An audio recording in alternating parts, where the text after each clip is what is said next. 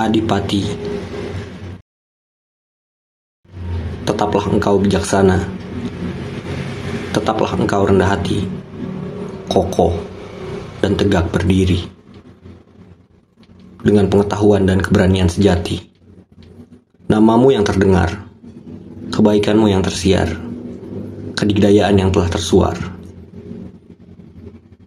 adalah sesuatu yang selalu terpancar.